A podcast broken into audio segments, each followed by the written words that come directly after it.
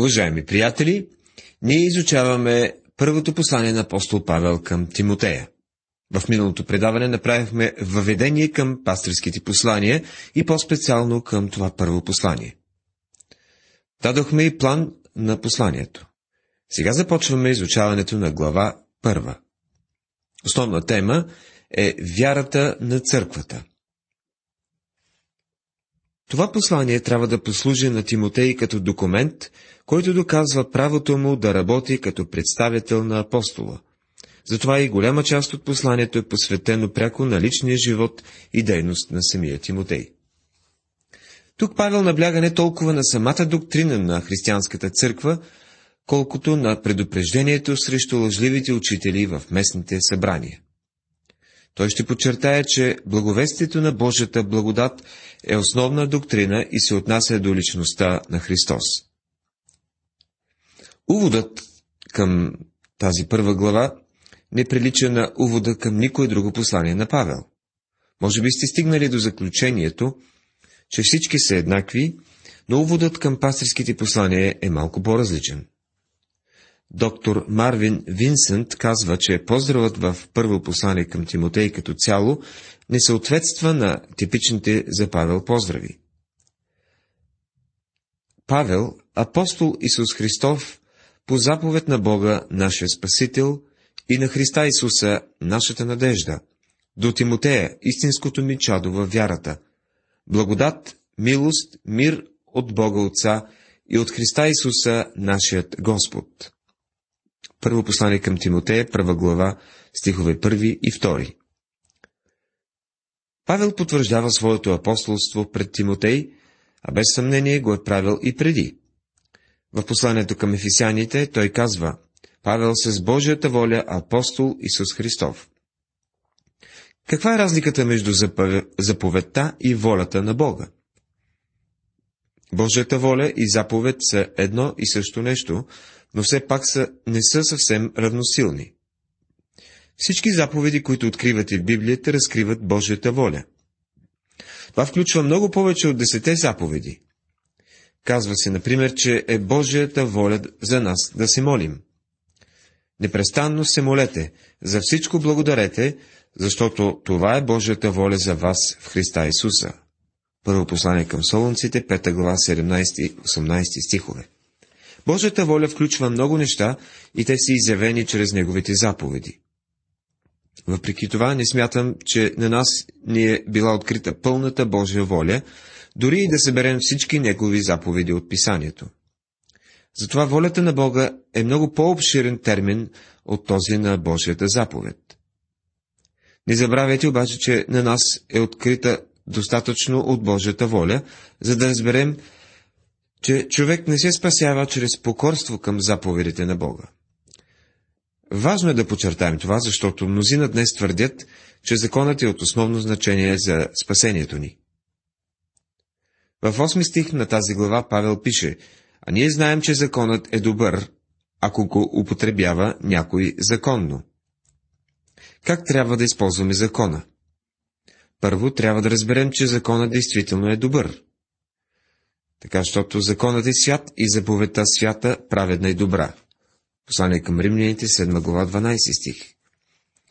Именно защото законът е добър и изисква съвършена святост от човека, в когото няма нищо добро, затова грешникът не може да му се покорява. Павел казва: защото зная, че в мене, сиреч в плътта ми, не живее доброто. Законът или Божите заповеди са били дадени да открият Божията воля, за да покажат, че за да се спаси един грешник, трябва да се намери друг начин, а не покорство към съвършения закон. Ако разбираме това, значи използваме закона законно. Славата на благовестието се състои в това, че Бог е намерил начин да остане праведен и да оправдае онзи, който вярва в Исус. Деяния на апостолите Павел проповядва: и така, братя, нека ви бъде известно, че чрез него се проповядва на вас прощение на греховете, и че всеки, който вярва, се оправдава чрез него от всичко, от което не сте могли да се оправдаете чрез Мойсеевия закон. Защо не са могли да се оправдаят чрез Моисеевия закон? Защото той е бил служение, което докарва смърт, законът ги е осъждал. Той не е бил даден да ни спаси, а за да ни покаже, че Бог е свят, а ние с вас не. Начинът, който Бог открива, за да ни спаси, е чрез кръста, чрез Исус Христос. Аз съм пътят, истината и животът, казва Господ Исус. Законът не е път към Бога. Само Христос е пътят към Бога. Когато апостол Павел пише до ефесяните, че е апостол по Божията воля, това е самата истина. Но като пише до този млад проповедник Тимотей, той казва: аз съм апостол по заповед на Бога. Той ме направи апостол. Аз съм апостол не просто защото следвам Божията воля. Сам Бог ми заповяда да бъда апостол. Като че ли Павел не е бил особено въодушевен да стане апостол. Убеден съм, че е търсил извинение пред Господа, подобно на Моисей. Той не е бил с Господа като другите 11 апостоли. Никога не го е познавал в дните на земния му живот, а само като прославеният Христос. Павел казва още, че не е бил достоен да се нарече апостол. Но Господ Исус му бе казал: заповядвам ти. И това е причината Павел да може да застане в някоя синагога или пред невъзприемчиви слушатели в Атина, или пък сред група грешни и покварени коринтяни и дразновено да проповядва благовестието. Той е бил войник, изпълняващ нареждания, апостол по заповед, а не по поръчение. Никой не е полагал ръце на Павел, за да стане апостол, а Господ Исус лично му дава тази власт. Еремия е имал същата власт. Той е бил срамежлив, затворен човек, човек с наскърбено сърце. Въпреки това се изправя и предава някои от най-силните Божии думи. Той е могъл да го направи, защото е бил войник, изпълняващ заповед. Заповед директно от Бога. Всеки човек днес, който ще говори от името на Бога, трябва да го прави с власт или да мълчи. Човек, който застава на амвона и казва: ако вярвате по някакъв начин, то предполагам, че може би ще се спасите, ако вярвате поне малко в Исус. Такъв човек с такъв подход изобщо не говори от името на Бога. Апостол Павел е бил апостол, който е говорил с власт от Бога. На Бога нашият Спасител. Бог наш Спасител ли е? Безспорно, защото Бог толкова възлюби света, че даде своя единороден син. Бог осигурява жертвата, а Господ Исус е онзи, който дойде на земята и изпълни жертвоприношението. И на Христа Исуса нашата надежда. Изразът, че Христос е наша надежда, може да прозвучи необичайно, тъй като не се среща често в Писанието. Всъщност, единственото място, където може да го срещнете, освен тук, е в Колосяни 1 глава, 27 стих. Христос между вас, надеждата на славата. Господ Исус умря, за да ни спаси, и Той живее сега, за да бъдем запазени в това спасение.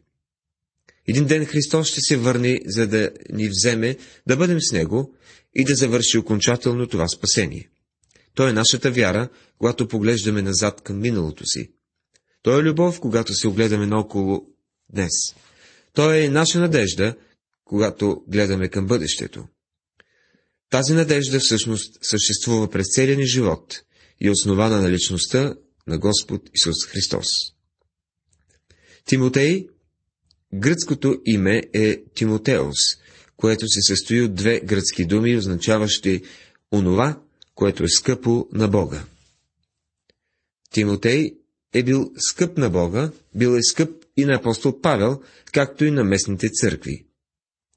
Четем за Тимотей в Деяния на апостолите, в Ефесяните и в Филипяните. Баща му е бил грък. Баба му Луида и майка му Евникия са повярвали преди него. Живеел е в Листра, където пребиват Павел с камъни.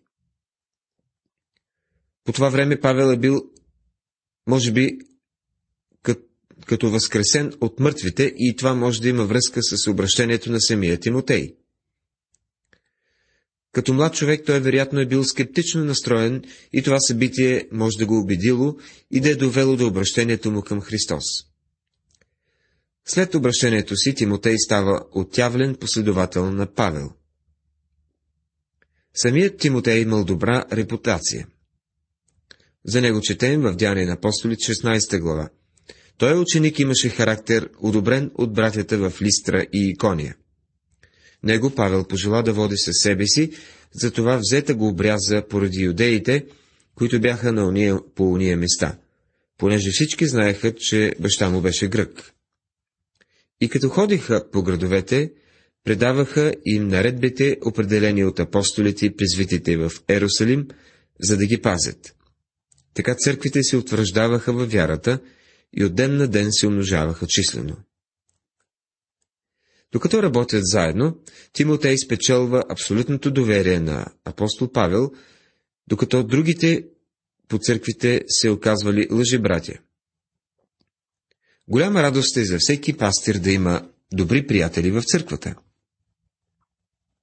Изразът истинското ми чадо във вярата означава, че Тимотей показва същите духовни и морални качества, като тези на апостол Павел. В този смисъл той е истински потомък на апостола, защото има същият характер. Сток казва: щастлив е онзи млад християнски работник, който има такъв водач, и щастлив е онзи християнски водач, чийто колчан е пълен с такива истински деца. Апостола пише в посланието към филипяните: надявам се на Господа Исуса да ви изпратя скоро Тимотея, да и аз да се утеша, като знае вашето състояние. Защото няма никой друг на еднакъв дух с мене, който да се погрижи искрено за вас, понеже всички търсят своето си, а не онова, което Исус Христово. А вие знаете неговата изпитана вярност, че той е служител с мене в делото на благовестието, както чадо слугува на баща си. Него прочее се надявам да изпратя, щом разбера какво ще стане с мене. Послание към Филипяните, 2 глава, 19-23 стихове. Наистина Павел е довел Тимотей до Господа и те са били много, много близки приятели. Благодат, милост, мир от Бога Отца и от Христа Исуса, нашият Господ. На пръв поглед това може да ви заприлича на уводите към другите послания на Павел. Павел наистина е използвал и преди думите благодат и мир, но тук се натъгваме на още една дума и това е милост. Думата милост се използва в Стария Завет и е равносилна на благодат. Старозаветната жертва е била онова, което е превръщала святия и праведен престол на Бога в умилостивилище. Когато ние с вас идваме при Бога, ние не търсим справедливост, защото бихме били осъдени. Онова, което искаме и търсим от Бога, е милост. А Бог е осигурил милост за всички свои творения. У Него е цялата милост, от която се нуждаем. Въпреки това, Божията милост е като пари в банка, които няма да ви ползват, докато не ги изтеглите. А в някой случай да напишете чек, и този чек в случая е вярата. Бог е богат на милост, но когато ни спасява, Той спасява чрез своята благодат. Бог е милостив към всички грешници на света, дори към онези, които го хулят и се отричат от него. Той праща дъжд над праведните и неправедните. Бог няма любимци дори сред своите люди. Грешниците днес забогатяват и преуспяват.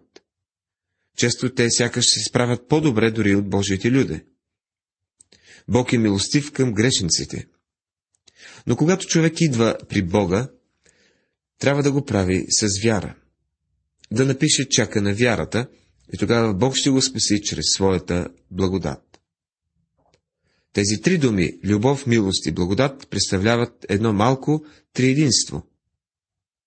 Любовта е онова в Бога, което е съществувало много преди Бог изобщо да помисли да показва милост или благодат.